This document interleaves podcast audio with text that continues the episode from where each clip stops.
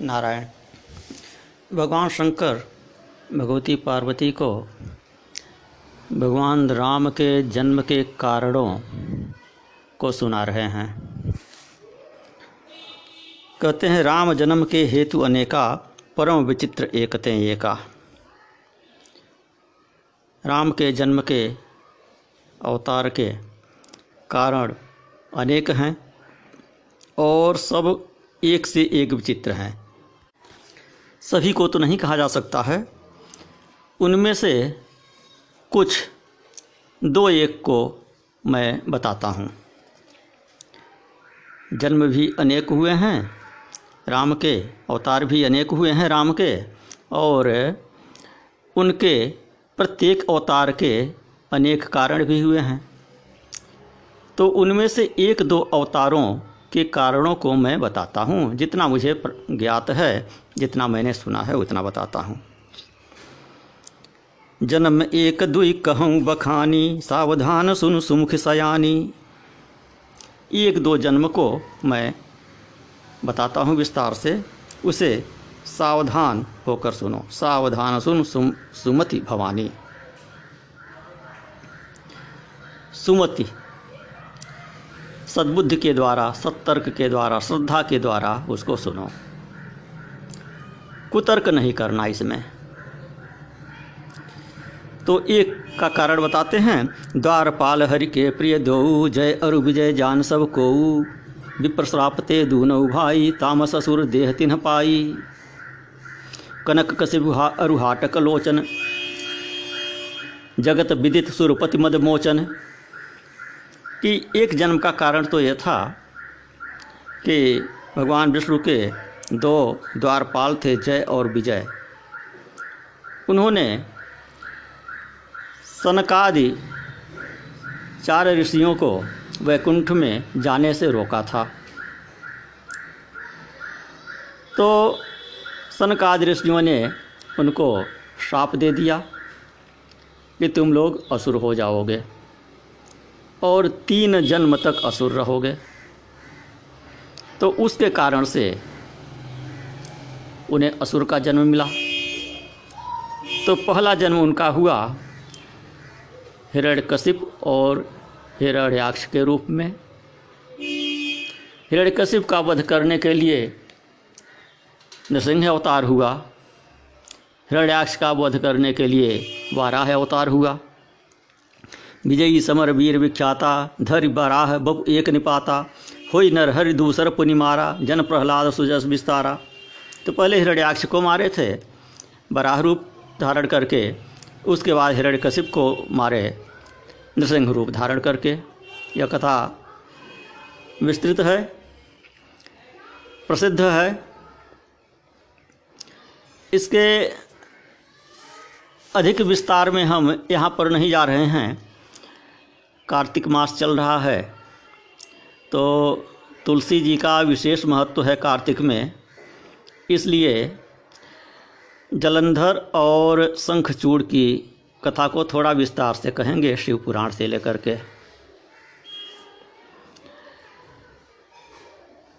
तो भय निशाचर जायते ही महावीर बलवान, कुंभकर्ण रावण सुवर सुर विजयी जगजान।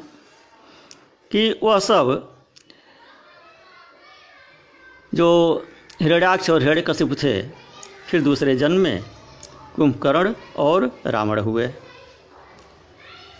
भगवान के द्वारा मारने पर भी उनकी मुक्ति क्यों नहीं हुई? इसका कारण बताते हैं कि वे तीन जन्म तक असुर होने के लिए श्रापग्रस्त थे। तो ब्राह्मण का श्राप इतना बलवान होता है कि उसका निराकरण भगवान भी नहीं कर सकते। साक्षात भगवान के द्वारा मारे जाने पर भी हिरण्यकशिप और हिरण्याक्ष का मोक्ष नहीं हुआ। उन्हें पुनः जन्म लेना पड़ा, क्योंकि श्राप था तीन जन्म का। मुकुत न भय हते भगवाना, तीन जन्म द्विज वचन प्रवाना। तीन जन्म द्विज वचन प्रवाना। तीन जन्म का प्रमाण था, तीन जन्म तक साप का प्रमाण था, ब्राह्मण के साप का। तो एक बार तिन्ह के हित लागी धरे शरीर भगत अनुरागी। कश्यप अदित तहाँ पितुमाता, दशरथ कौशल्या विख्याता। तो इनके लिए, रावण कुंभकर्ण के लिए फिर राम के रूप में अवतरित हुए। एक कल्प यही विधि अवतारा, चरित पवित्र की ये संसारा। एक कल्प सुर देख दुखारे, समर जलंधर सन सब हारे। तो यह तो एक जल कल्प की कथा है कि हिरण्यकशिप हिरण्याक्ष के रूप में वह जय विजय हुए, फिर रावण कुंभकर्ण के रूप में हुए, और फिर वही द्वापर में शिशुपाल और दंतवक्त्र के रूप में उत्पन्न हुए थे, जिनको भगवान कृष्ण ने और बलराम ने मारा था। तो द्वापर में जाके उनका उद्धार हुआ, जो जय और विजय थे उनका। यह एक कल्प की बात हुई। अब दूसरे कल्प की जो बात बता रहे हैं, दूसरे कल्प में अवतार की बात बता रहे हैं, जलंधर की कथा जिसमें है, उसको बताते हैं। इसी प्रसंग में जलंधर की कथा को थोड़ा सा विस्तार में बता देंगे।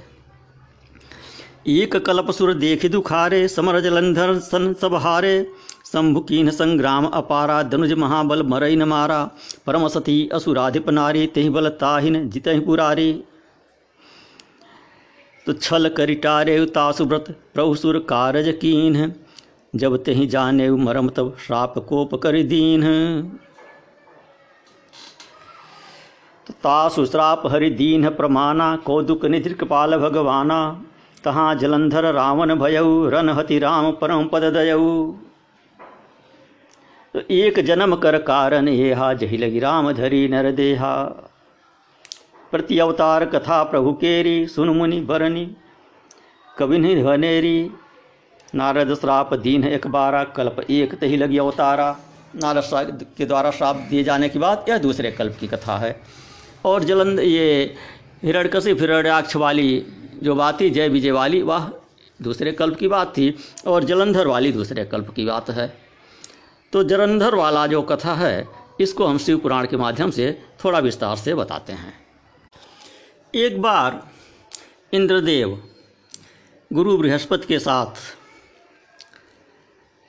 भगवान शंकर का दर्शन करने के लिए जा रहे थे। भगवान शंकर का दर्शन करने के लिए उत्साह, उमड़ा, भक्ति उमड़ी तो कैलाश के लिए चल दिए। शंकर जी ने दोनों के भक्ति और ज्ञान की थोड़ी सी परीक्षा लेनी चाहिए। तो बृहस्पति और इंद्र के आगमन को जानकर अपने दर्शन के लिए मत वाले, उन दोनों के ज्ञान की परीक्षा लेने के लिए भगवान शंकर ने क्या किया कि जटाजूट बाँध कर दिगंबर वेश में रास्ता रोककर खड़े हो गए। देखा इंद्र ने कि हमारा रास्ता रोककर कौन खड़ा है? मैं तीनों लोगों का राजा हूँ और यह ढीठ दिगंबर मेरा रास्ता रोककर खड़ा है। पूछे, कौन हो, कहाँ से आए हो, क्या नाम है? भगवान शंकर जी अपने स्थान पर हैं या कहीं गए हुए हैं? बताओ। तो वह जटाजूटधारी दिगंबर वेशधारी पुरुष। शंकर जी का जो माया रूप था, कुछ नहीं बोला। इंद्र बार बार पूछते रहे, लेकिन वह मौन रहा, कुछ नहीं बोला।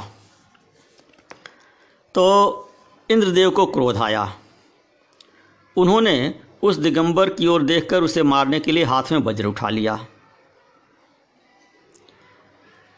तो शंकर जी ने इंद्र के हाथ को स्तंभित कर दिया और क्रुद्ध हुए। जब क्रुद्ध हुए, इंद्र के वज्र को स्तंभित कर दिया, इंद्र के हाथ को स्तंभित कर दिया तो गुरु बृहस्पति ने ध्यान लगा कर देखा, सोचे यह कोई साधारण पुरुष तो नहीं हो सकता है। जो इंद्र को भी स्तंभित कर दे तो उन्होंने अपने बुद्धि बल से ध्यान बल से देखकर जान लिया कि यही साक्षात भगवान शंकर स्वयं हैं। तो भगवान बृहस्पति ने स्तुत किया शंकर जी का। और इंद्र से कहा कि चरणों में गिरकर क्षमा मांगो। तो इंद्र ने क्षमा मांगा शंकर जी से। किंतु तीसरा नेत्र खुल चुका था शंकर जी का। उस नेत्र की जो क्रोधाग्नि थी, वह वापस भीतर नहीं जा सकती थी। शंकर जी बोले, मैं इस क्रोधाग्नि का अब क्या करूँ? यह व्यर्थ तो नहीं जानी चाहिए। तो अनुनय विनय करके बृहस्पति देव ने कहा कि इसे कहीं अन्यत्र प्रक्षिप्त कर दीजिए, फेंक दीजिए। तो शंकर जी ने उस क्रोधाग्नि को क्षार समुद्र में फेंक दिया। उस क्षार समुद्र से, उस क्रोधाग्नि से जलंधर की उत्पत्ति हुई। भगवान शंकर ने बृहस्पति को कहा कि मैं तुम्हारी स्तुति से प्रसन्न हूँ। तुम्हें वरदान देता हूँ। तुमने इंद्र को जीवन दान दिया है। मेरे क्रोध से इंद्र को बचाया है। तो कहे कि इंद्र को जीवन दान देने के कारण तुम्हारा जीव नाम पड़ेगा। ज्योतिष शास्त्र के लोग विशेष रूप से जीव शब्द का प्रयोग करते हैं बृहस्पति के लिए। तो कहे कि मेरे, शंकर जी कहे, मेरे भाल स्थित नेत्र से इंद्र को मारने वाली यह जो अग्नि उत्पन्न हुई है, इसे मैं दूर फेंक देता हूँ, जिससे यह इंद्र को पीड़ा न पहुँचाए। तो ऐसा कहकर शंकर जी ने अपने तृतीय नेत्र से उत्पन्न अपने तेज रूप अद्भुत अग्नि को हाथ में लेकर क्षार समुद्र में फेंक दिया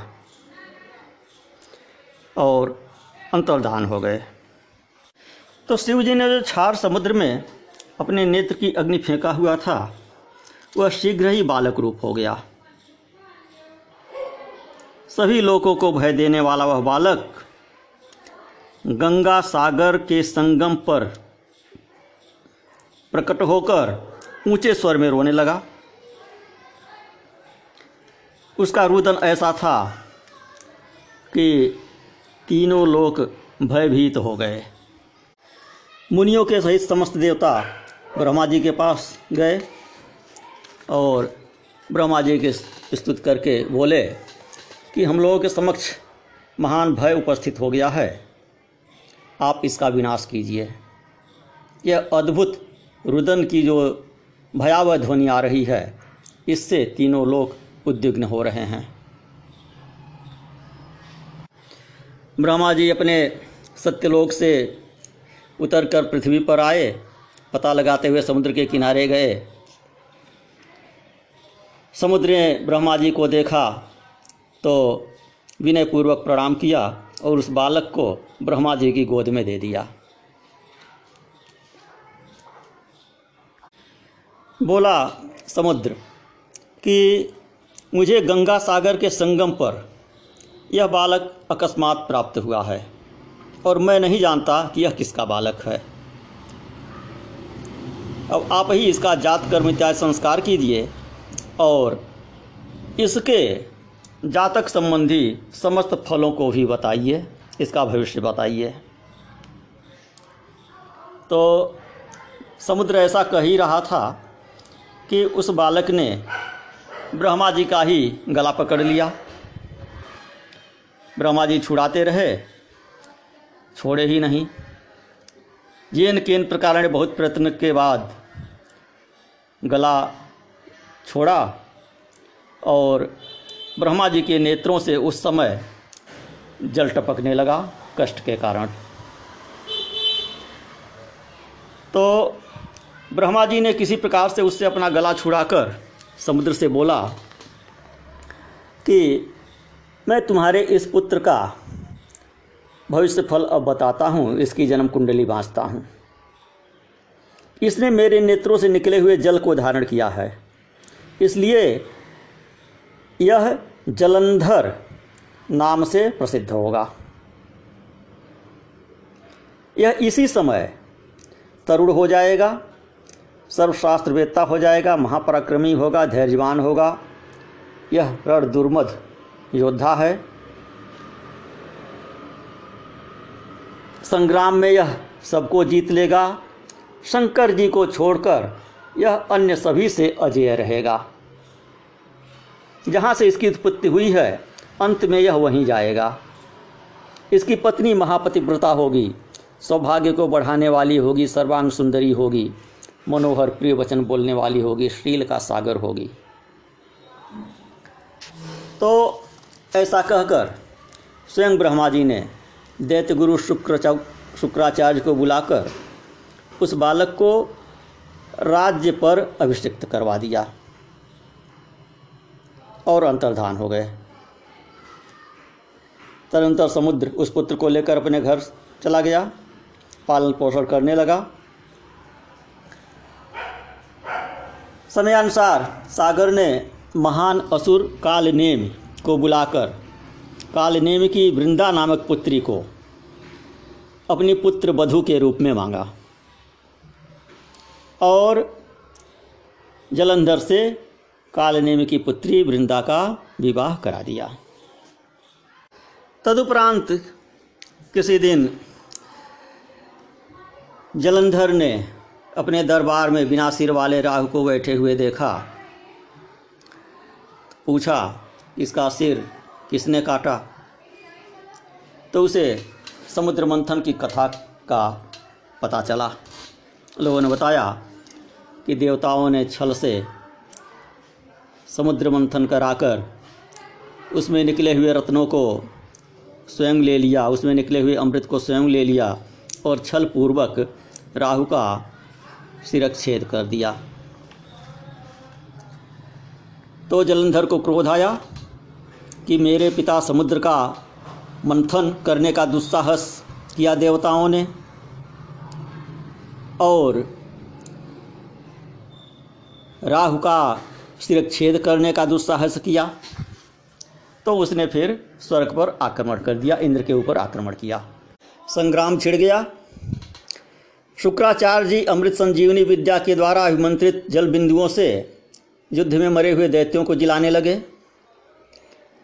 और बृहस्पति, गुरु बृहस्पति देवताओं के गुरु द्रोड़ पर्वत से दिव्य औषधियों को ले आकर उनका प्रयोग करके देवताओं को जिलाने लगे। जलंधर ने देखा कि देवता भी पुनर्जीवित होते जा रहे हैं तो उसने शुक्राचार्य से पूछा कि, मृत संजीवनी विद्या तो केवल आपके पास है? यह देवता कैसे जीवित होते जा रहे हैं? तो शुक्राचार्य बोले कि, ये जो देवगुरु बृहस्पति हैं इन्हें औषधियों का ज्ञान है। द्रोड़ पर्वत पर से औषधियों को ले आकर ये देवताओं को जीवित कर दे रहे हैं। ये तुम चाहते हो कि देवता पुनः जीवित न हो में ये तुम विजय चाहते हो। तो शीघ्र ही उस द्रोड़ पर्वत को उखाड़ कर समुद्र में डाल दो। फिर जलंधर गया और द्रोड़ पर्वत को खोजकर उसे उखाड़ कर समुद्र में डाल दिया। फिर हाहाकार मचा देव मंडली में।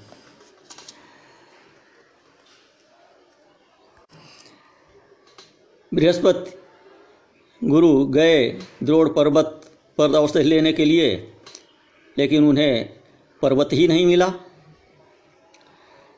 तो लौट कर आए और देवताओं से कहे कि अब हम लोगों का दुर्दिन आ गया है। और यह असुर जो है, यह शंकर जी के अज से उत्पन्न हुआ है और यह अजय है।